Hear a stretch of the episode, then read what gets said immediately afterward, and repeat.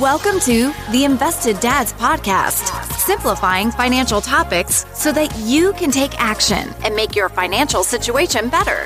Helping you to understand the current world of financial planning and investments, here are your hosts, Josh Robb and Austin Wilson. All right. Hey, hey, hey. Welcome back to the Invested Dads Podcast, a podcast where we take you on a journey to better your financial future. Today, Josh, we are going to be talking about diversification. which I assume you do not like because you being a musician, you probably like versification, the process of adding more verses to a song. You know, sometimes I'd add like adding more verses, but usually if I go rogue, which has been known to happen, Yes. I will add more choruses, Ah, also known as chori, Yes. if you plur- pluralize chorus. No, I'm but always under the assumption when that happens that the screen got stuck. And they just have to sing the same thing? Singing over and over and over the same thing. See, the problem is that it depends on where you go to church and your systems and stuff. But know, oftentimes we're, we have like a sequence or like a click track in our ears behind it. Oh, so you hear it. So we hear like what part of the song we're supposed to be in.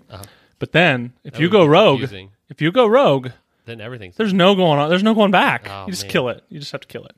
So anyway, uh, no, actually, we're talking about diversification, which is really the spreading of risk um, among different asset types or different investment types or whatever. We're we're going to generally focus today Yep.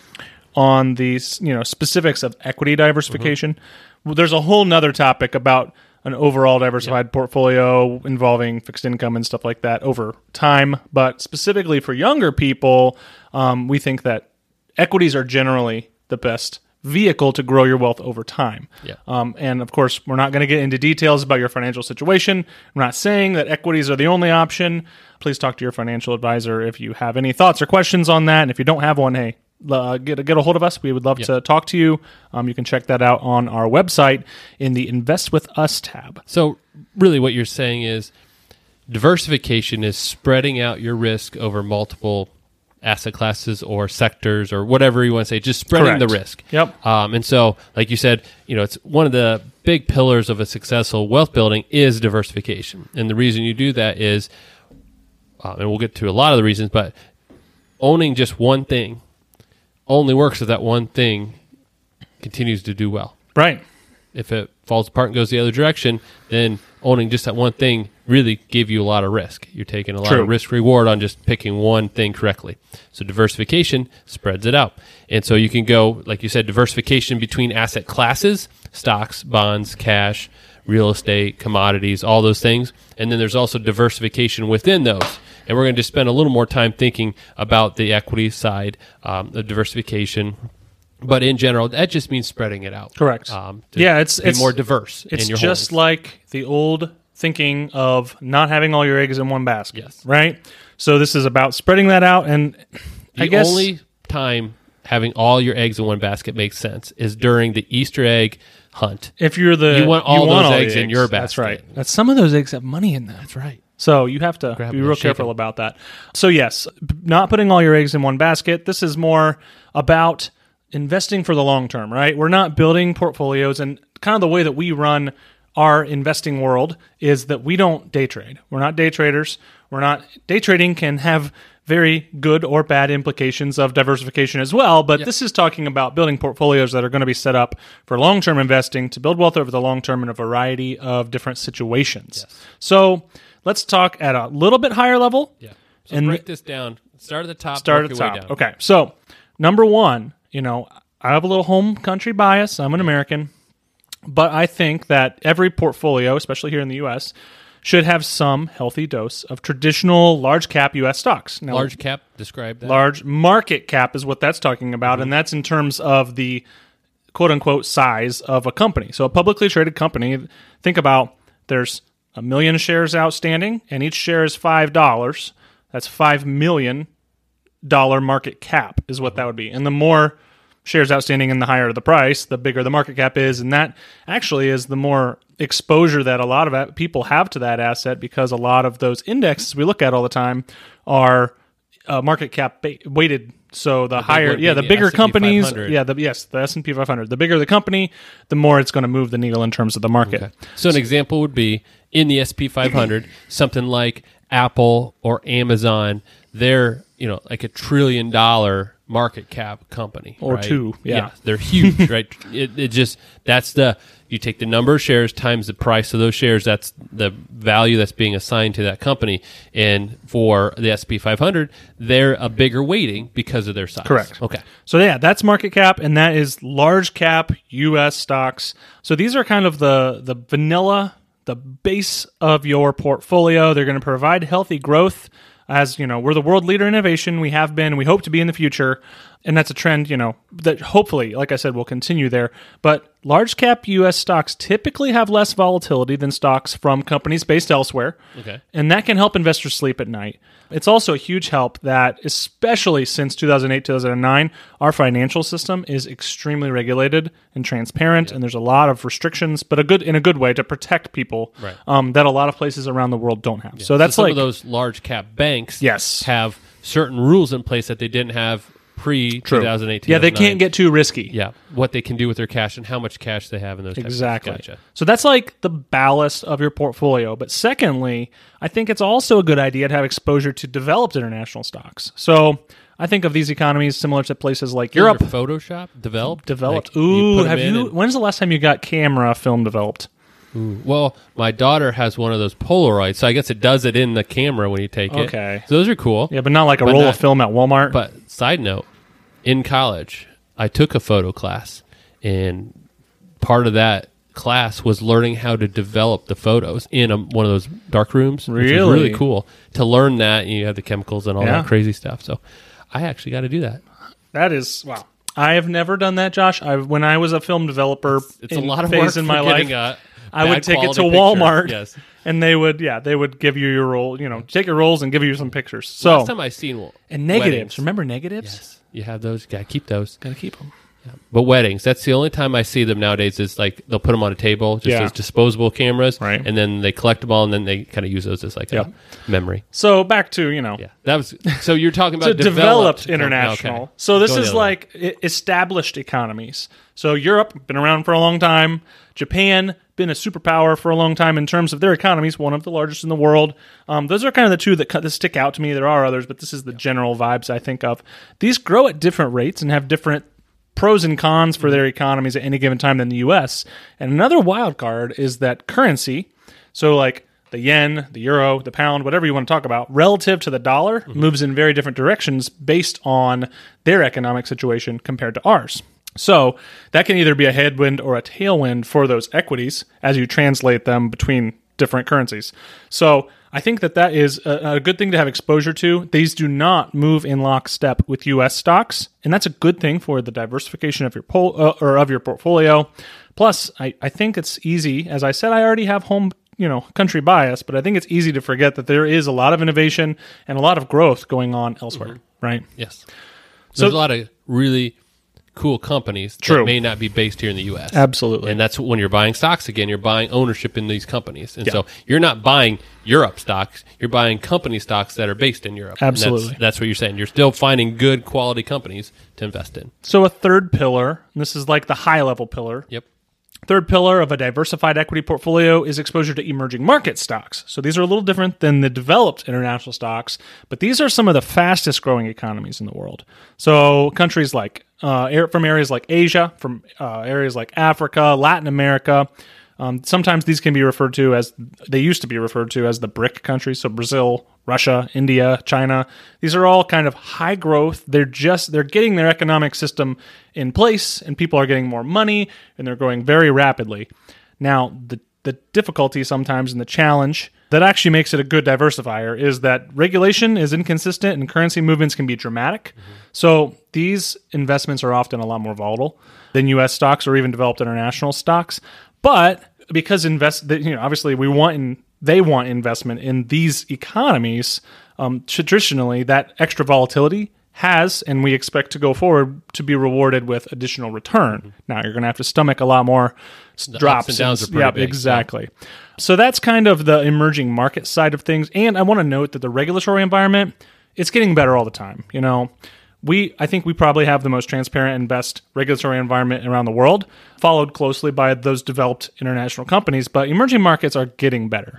There are some difficulties in some countries and some areas with government intervention into their economy. China's one that comes to mind, um, can make doing business a little bit more challenging. So that's something that has to be taken into consideration. But the growth is just undeniable, and you really can't find it anywhere else around the world. So that's pillar number three. Pillar number four small cap US stocks. It's another area that it's good to have exposure to. So these kind of smaller market cap companies, um, they're very closely tied to the economic cycles here in the United States. They perform exceptionally well early on during uh, during an economic cycle, during expansionary times, and they do a little bit worse than larger companies during contractions in the economy. But again, like emerging market stocks, over time investors have been rewarded with better returns for that additional risk and that additional cyclicality there. Um, so that is that those are the four main pillars. Now we're going to dig into in a little bit some of the subcategories within those, but that those are the four main pillars that I would say are, are things to consider putting in your portfolio for a well diversified equity portfolio. And when you're talking small cap, those are the smaller companies. Again, we talk about cap. There's U.S. small cap. There's international True. small cap. There's and they tend to both be similar in that they're a little more volatile because they're smaller companies. There's a little more swings, but you do get a little bit more enhanced growth than the large cap because they they're expanding. They're Yes. they're capturing market share. Yep. But there's U.S. and international small True, caps. that there. is true. Mm-hmm. All right, let's take a quick break. I got a dad joke for you. Ooh, All right. I've been waiting for this all week. I'm pretty excited. Okay. Did you hear about the two houses falling in love? I did not. Yes. It was a long distance relationship. that is hilarious. It's that is that's a long distance. Long distance Think about yeah, that is the connector between houses. That's right. They're like holding hands through their yard all the time. That's a long distance relationship. So yes, that is funny joke, Josh. But I think we should dig a little bit deeper Yes. into that diversification. So we talked about like broad areas of the market of the mm-hmm. equity market specifically let's dig into some subcategories within that and you know these are again these you can obviously buy oh general investments in the areas we just talked about but you can also go a little bit more specific and we'll talk about how in a little bit but you can go a little bit more specific if you want to hold different kinds You can of invest in the Pacific you could or spe- both specific? both Okay. both specific Pacific companies. So let's start at the most general one. This is called a blend investment, and this is typically uh, established, growing at a sustainable rate companies that have been around for a long time. Uh, usually, a general representation of the market as a whole, easy to access via an index or an ETF. So that's kind of like your run of the mill. You want to get a category, you can get a just a general XYZ ETF that fills that category. So like SP 500 would really be a blend. Yeah. It's because it has a little bit of everything. Now, I would note that specifically with the S and P 500, because it's market cap weighted, and a lot of those larger companies in in the market, in terms of market cap, growth. they are more growth oriented companies. The S and P 500 tends to la- or tends to lean a little bit more growthy. But yes, that would be a great example of that.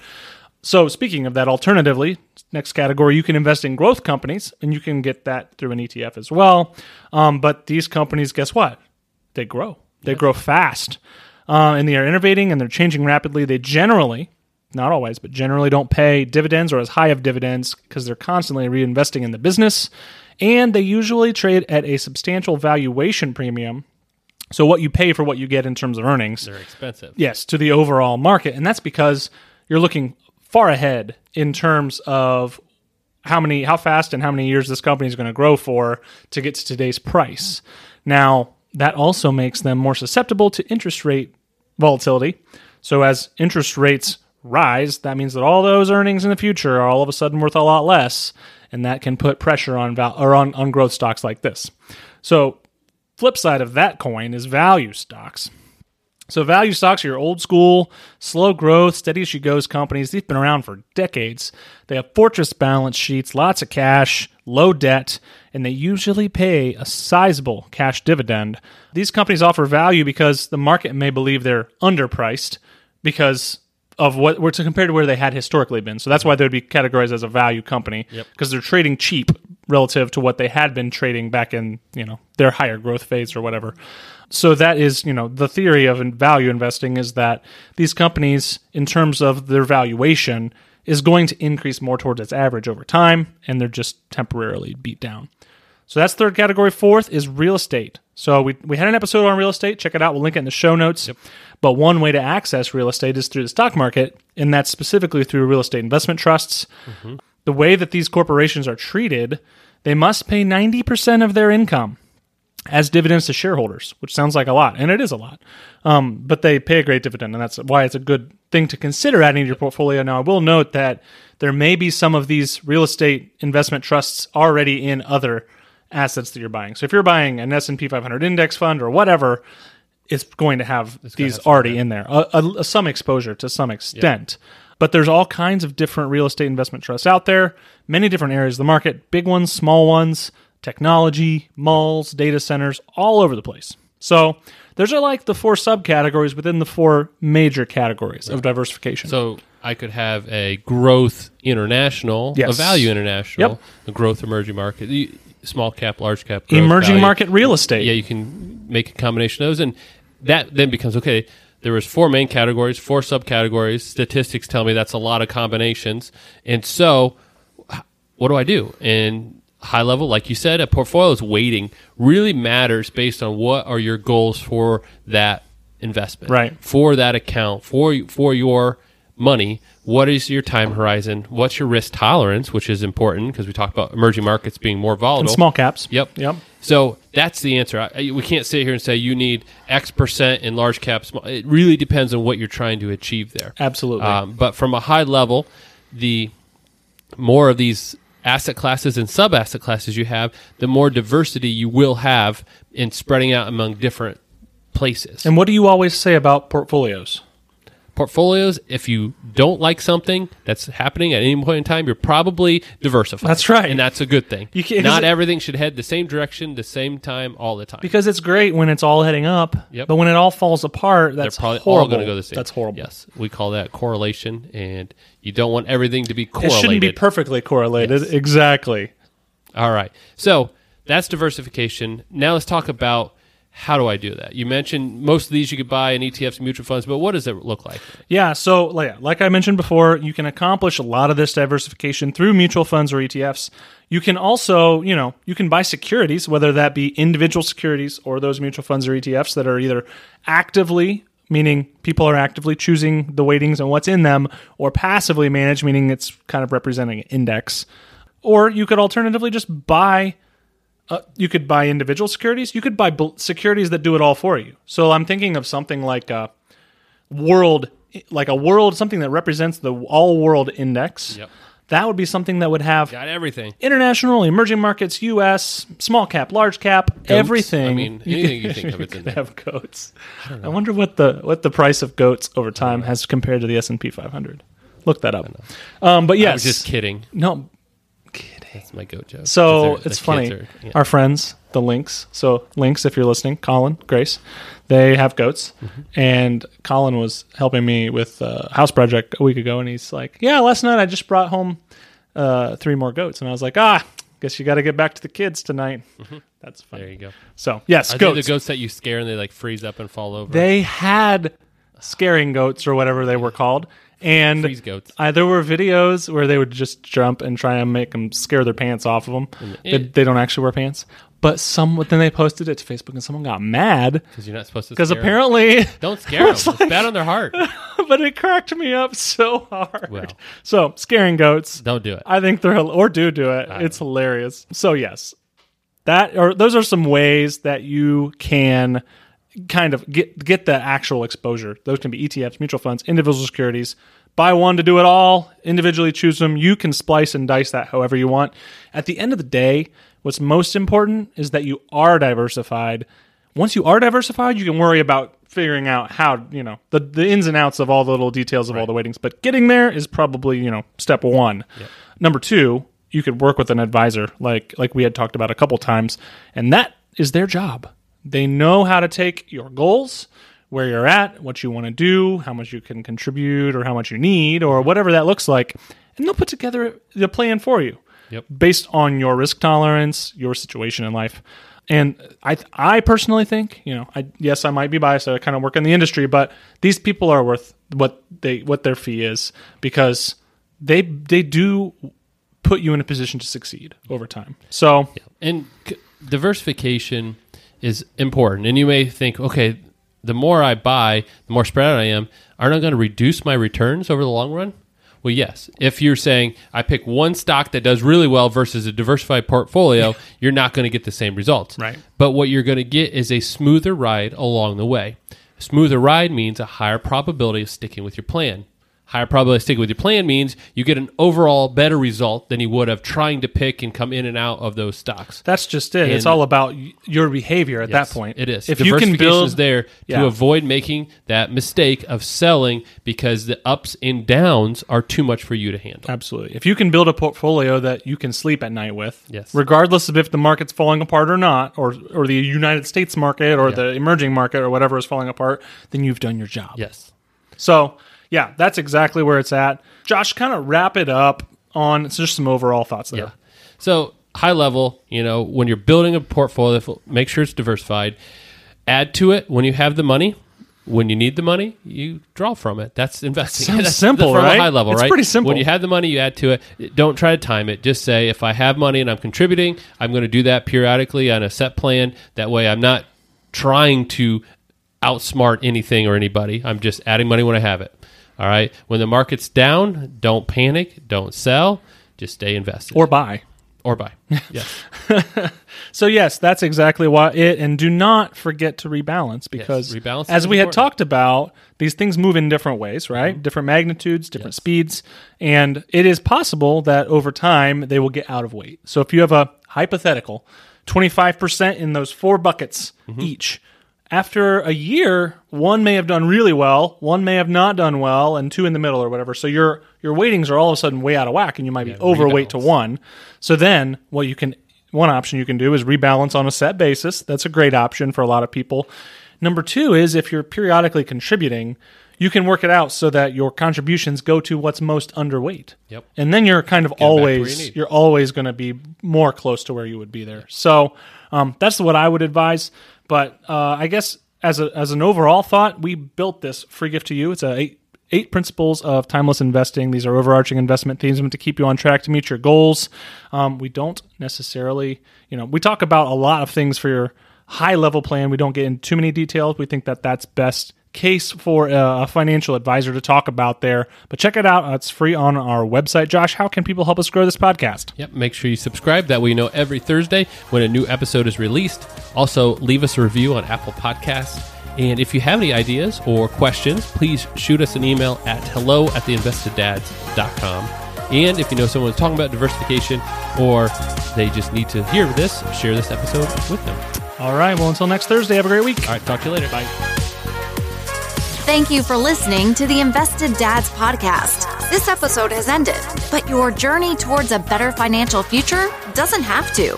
Head over to theinvesteddads.com to access all the links and resources mentioned in today's show. If you enjoyed this episode and we had a positive impact on your life, leave us a review, click subscribe, and don't miss the next episode. Josh Robb and Austin Wilson work for Hixon Zuercher Capital Management. All opinions expressed by Josh, Austin, or any podcast guests are solely their own opinions and do not reflect the opinions of Hixon Zuercher Capital Management. This podcast is for informational purposes only and should not be relied upon for investment decisions. Clients of Hixon Zuercher Capital Management may maintain positions in the securities discussed in this podcast. There is no guarantee that the statements, opinions, or forecasts provided herein will prove to be correct. Past performance may not be indicative of future results. Indices are not available for direct investment. Any investor who attempts to mimic the performance of an index would incur fees and expenses which would reduce returns. Securities investing involves risk, including the potential for loss of principal. There is no assurance that any investment plan or strategy will be successful.